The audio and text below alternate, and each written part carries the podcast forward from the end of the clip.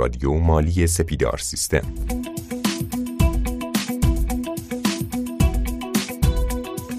سلام عرض می کنم خدمت همه همراهان و شنوندگان عزیز پادکست های رادیو مالی. امروز اولین قسمت از مجموعه قسمت های خشت اول هستش که به صورت یک ویژه برنامه نوروزی طی عید نوروز 1401 خدمت همه شما پخش میشه. ما طی مجموعه خشت اول که یک مجموعه چهار قسمتی هست در قسمت اول سعی می‌کنیم که در رابطه با بازارها تورم ارز که طی سال آینده برای کسب و کارها خیلی می‌تونه تاثیر بذاره با حضور جناب آقای نیما آگاهی صحبت کنیم. در قسمت دوم بیشتر سعی می‌کنیم که در رابطه با فروشگاه ها فروشگاهدارها و مغازه‌دارها و شرایط و چالش هایی که برای اونها پیش میاد در سال 1401 صحبت کنیم. قسمت سوم مجموعه خشت اول رو اختصاص دادیم به اینکه چطور بتونیم مدیریت مالی شخصی داشته باشیم و به صورت مشخص سواد مالی خودمون رو چطور افزایش بدیم که بتونیم مدیریت بهتر روی ثروت خودمون داشته باشیم که اون قسمت هم با حضور جناب آقای پوریا بختیاری برگزار میشه و در قسمت آخر یعنی قسمت چهارم مجموعه خشت اول اون قسمت رو به صورت ویژه اختصاص دادیم به دانشجویان حسابداری که توضیح میدیم برای اونها با حضور جناب آقای ابراهیم بنو فاطمه که مسیر رشدشون رو به چه شکلی بچینن تا موفقیت های بیشتری رو توی آینده کاری خودشون به دست بیارن. همونطوری که بهتون گفتم توی قسمت اول مهمان ما جناب آقای نیما آگاهی عزیز هستند که با ایشون در رابطه با وضعیت بازارها تورم و ارز در سال 1401 و تأثیری که این فاکتورها روی کسب و کارها داره صحبت می‌کنم جناب آگاهی سلام عرض می‌کنم خدمتتون و تشکر می‌کنم از اینکه توی این قسمت از رادیو مالی شرکت کردید. منم سلام عرض می‌کنم خدمت شما و شنوندگان عزیز. امیدوارم که بحث خوبی داشته باشیم و دوستان بتونن استفاده لازم رو ببرن. خیلی ممنون. آقای آگاهی با توجه به اینکه مباحث اقتصاد کلان خیلی مفصل هست به نظرم اول از همه بریم سراغ این موضوع که چشمانداز اقتصاد ما را شما برای سال 1401 چطور می‌بینید؟ و مخصوصا از نظر پارامترهایی که روی کسب و کارها می‌تونه تاثیر زیادی داشته باشه. بسیار عالی.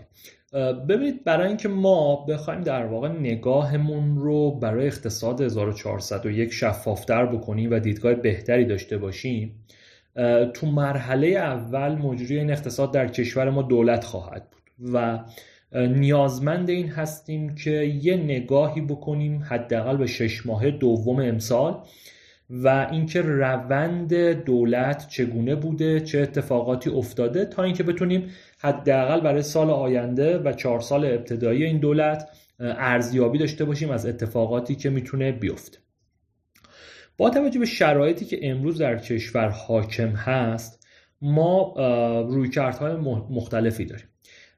در زمان ضبط در واقع این پادکست ما هنوز شرایط مذاکراتمون مشخص نشده و نمی‌تونیم این روی کرده داشته باشیم که کاملا در موقعیت توافق هستیم یا خیر.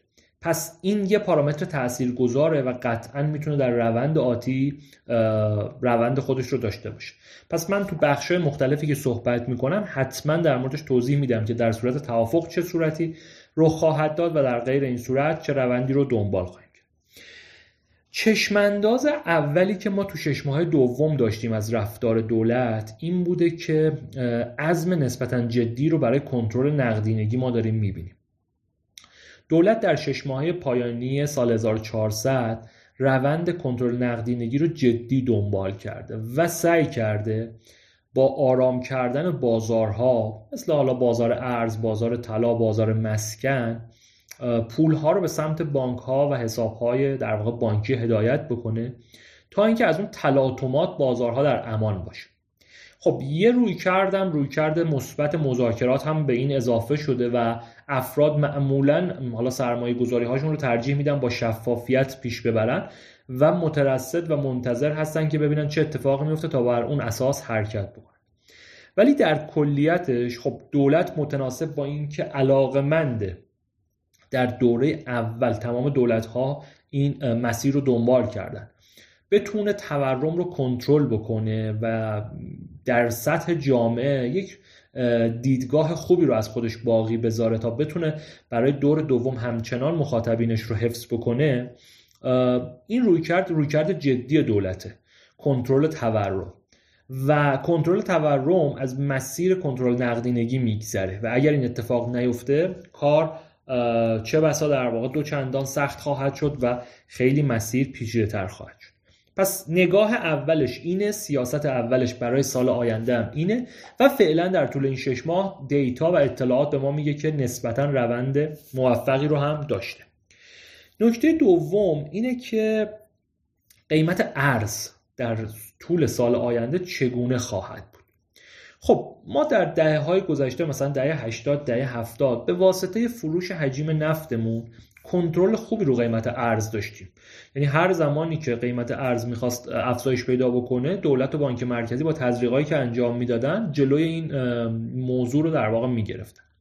ولی خب ما الان در دهه 90 دستیابیمون به منابع ارزیمون کاهش پیدا کرده و این یه مقدار کار رو پیچیده کرده. یعنی الان ارز به عنوان یکی از لیدرهای تورم تو اقتصاد ما شناسایی میشه و خب خیلی از فعالین حوزه در واقع کسب و کار و سرمایه گذاری دیدشون و نگاهشون به دلار هستش.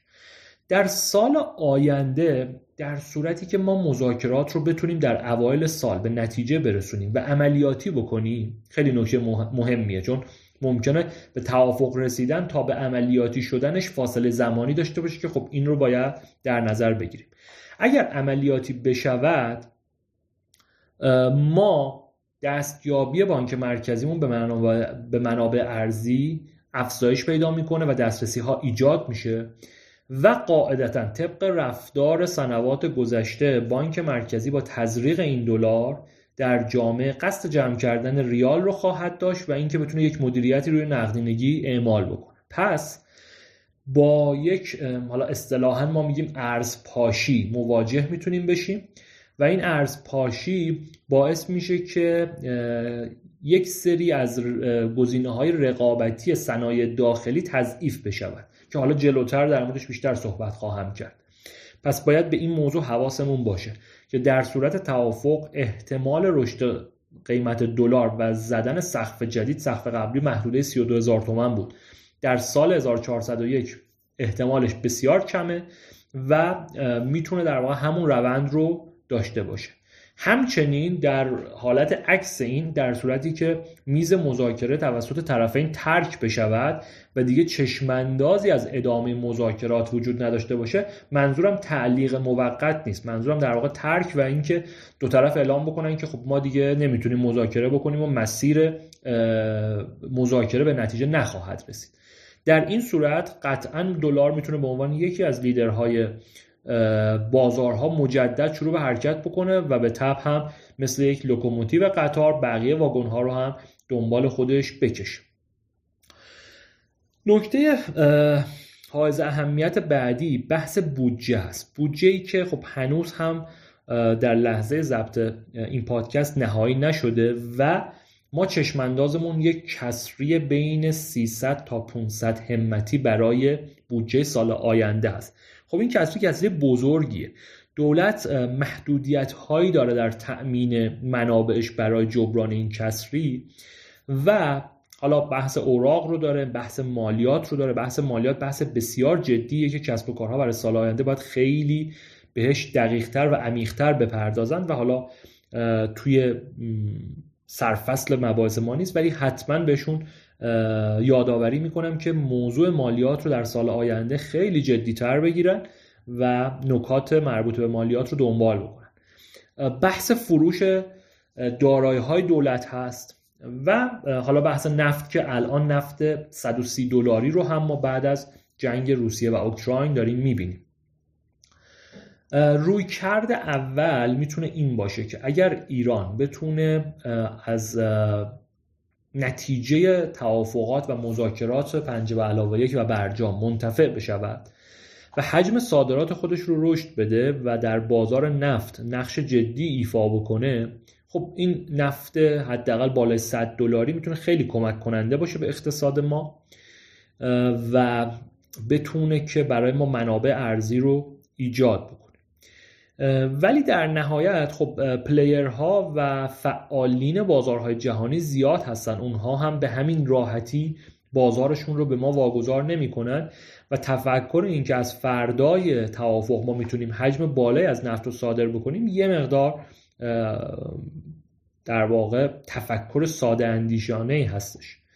پس این نکته رو ما در نظر بگیریم که ورود ما به بازارهای جهانی یه مقدار زمان بره یه سری هم در واقع گزینه های مطرح میشه که خب اینها خیلی کیس واقعی و منطقی نیست. مثلا فرض این که ما بریم خط لوله رو در واقع داشته باشیم و بتونیم به اروپا گاز صادر بکنیم. خب اینا چیزهای زمانبریه که اگر در لایه توافق صحبت بشود و همه چیز خوب پیش بره شاید برای سه چهار سال آینده بشه در موردش صحبت کرد. اصلا در طول 6 ماه یا یک سال این داستان به نتیجه نمی‌رسه.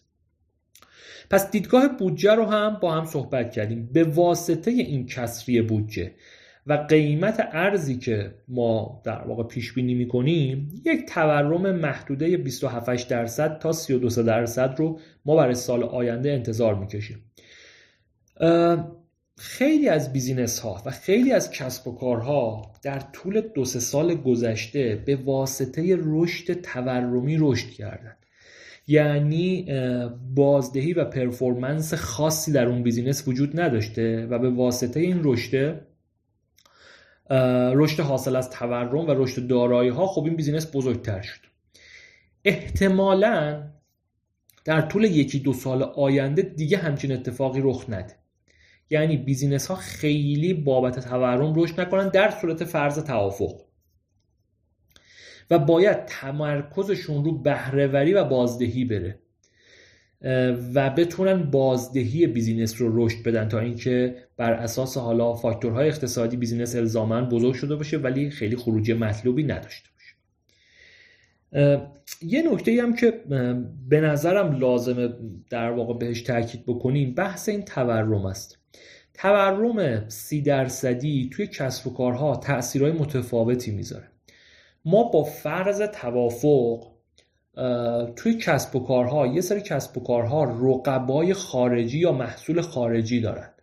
خب با فرض ثابت موندن قیمت دلار یا رشد خیلی در واقع کمش ما یک سری رشد قیمت داخلی رو داریم. یعنی تولید کننده داخلی تورم داخلی و بخشی بهش می‌خوره. یعنی یه رشد سی درصدی 40 درصدی در واقع شامل حالش خواهد شد. ولی کالای وارداتی این اتفاق براش نمیفته پس یه پارامتر که به نظرم خیلی باید روش صحبت بشه و فکر بشه حاشیه سود کسب و کارها در سالی هست که وجود داره. چون من میشنوم خیلی از کسب و کارها علاقه مندی به توسعه در واقع دارن و از خودشون نشون میدن. این توسعه باید هوشمندانه باشه. یعنی اینکه من اگر تولید داخلی دارم انجام میدم الان حاشیه سود کمی دارم و با تورم یک یا دو سال آینده قیمتم می‌تونه قیمت کالای خارجی رو رد بکنه و من گرونتر از اون باشم این ریسکای بالایی داره و من باید از الان بهش توجه بکنم.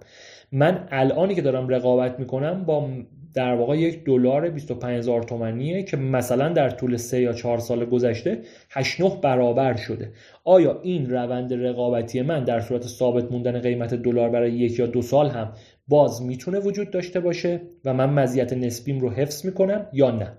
حالا اگر مایل بودید روی این داستان بیشتر میشه با همدیگه صحبت بکنید ولی کلیت چشم انداز ما اینه که من خیلی ایده برای توسعه کسب و کار برای عام کسب و کار میگم. ما قطعا یه سری گزینه های خاص داریم که می‌تونن توسعه بدن در سالهای آتی ولی به صورت عام برای کسب و کارها توصیه‌ای برای توسعه دادن کسب و کارشون ندارم.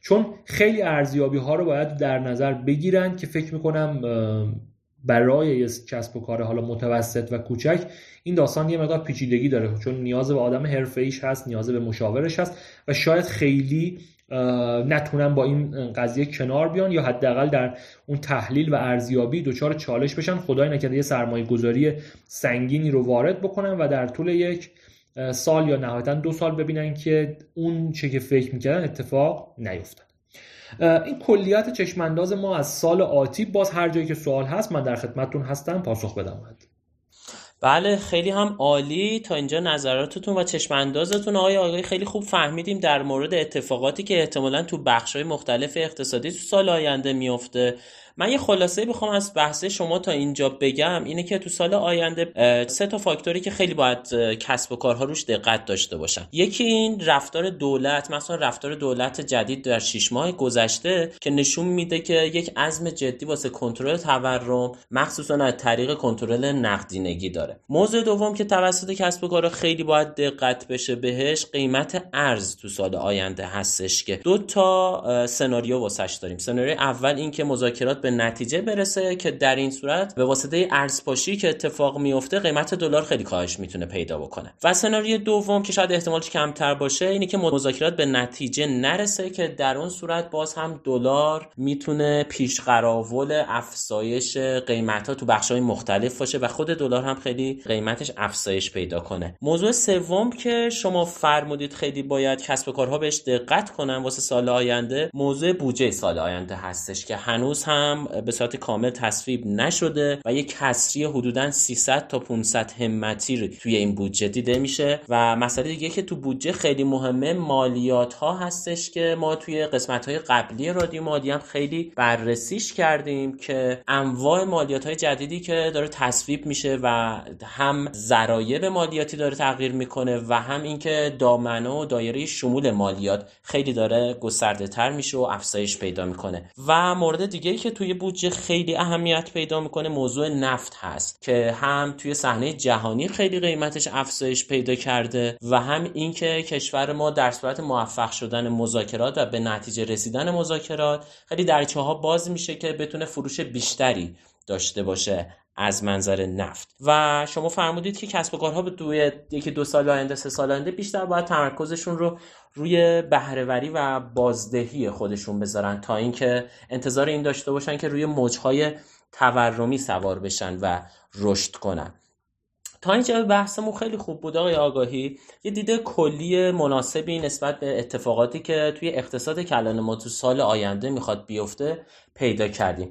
حالا مسئله دومی که ما باهاش روبرو هستیم این که یکم بیایم دقیق تر صحبت کنیم در مورد کسب و کارها و عملیاتی تر و ببینیم که تو سال آینده برای کسب و کارهایی که دلاری هستن یعنی سال 1401 برای کسب و کارهایی که دلاری هستن چه اتفاقی میفته و اینکه چه استراتژی رو پیش بگیرن؟ چه اون کسب و کارهایی که مواد اولیهشون رو با دلار وارد می‌کنن و یا اون کسب و کارهایی که صادراتی هستن؟ بسیار عالی. فقط توی بخش در واقع خلاصه که شما فرمایش کردید یه نکته رو من یه کامنت بذارم. ما در صورت توافق امروزی که ما الان داریم این ویدیو رو ضبط می‌کنیم محدوده قیمت دلار هولوش 26 هزار تومنه. خیلی انتظار کاهش نداریم. یعنی فکر می‌کنیم کف قیمت دلار حتی در صورت توافق به صورت پایدار حالا با رفتار هیجانی مثلا چند روز کاری نداریم. به صورت پایدار زیر 23 تومن توجیه نداره و این عدد می‌تونه کف قیمت دلار باشه. بیشتر در واقع انگیزه های افزایشی گرفته میشه و می‌تونه در همین کانال باقی بمونه تا اینکه انتظار یک کاهش شدیدی رو در قیمت دلار ما داشته باشیم. در مورد فرمایشتون که کسب و کارهای دلاری چه اتفاقی براشون میفته و چه روندی رو دارن اولا توی اسکوپ در واقع بزرگتر و کاملتر اگه بخوایم نگاه بکنیم کسب و کارهای دلاری با این مفهوم که فروششون جنسش دلاریه ولی حالا تولیداتشون می‌تونه ریالی باشه یا حتی دلاری باشه یا ترکیبی از اینها قاعدتا در طول سالهای مختلف برنده این اقتصاد تورمی خواهند بود. چون به هر حال ما یک رشد رونده و مستمری رو در دلار داریم. ممکن حالا توی یه مقطع 6 ماه یک سال نزول هم داشته باشیم ولی در ترند بلند مدتمون ما همیشه این داستان رو داریم. پس در کلیتش این کسب و کارها توجیه دارد. این رو برای کسی دارم میگم که امروز داره یک بیزینس پلنی رو بررسی می‌کنه قصد ورود داره قصد سرمایه گذاری داره و چشم انداز ده ساله 20 ساله دنبالش. در مورد کوتاه مدت ما ریسکایی رو توی این حوزه داریم. البته بیزینس های صادراتی یا حتی فروش داخلی ولی مبتنی بر قیمت های جهانی و دلاری احتمالا خیلی در صورت توافق نباید رشد عجیب غریبی رو تجربه بکنن. بیشتر یه شرایط ثباتی رو دنبال خواهند کرد. توسعه بازار براشون اولویت و حتما این رو باید در دستور کارشون قرار بدن و سعی بکنن از فرصت مثلا توافق احتمالی استفاده بکنن برای کشف و پیدا کردن بازارهای جدید. یه روی کردی وجود داره با توجه به توضیحاتی که تو بخش اول دادم خدمتتون اگر دولت سیاستش رو بر کنترل تورم بذاره مخصوصا این تورم ها خیلی می‌تونه بخشی باشه. یعنی چی؟ یه مثال بزنم. مثلا دولت شعاری رو داده مبنی بر ساخت یک میلیون مسکن در سال.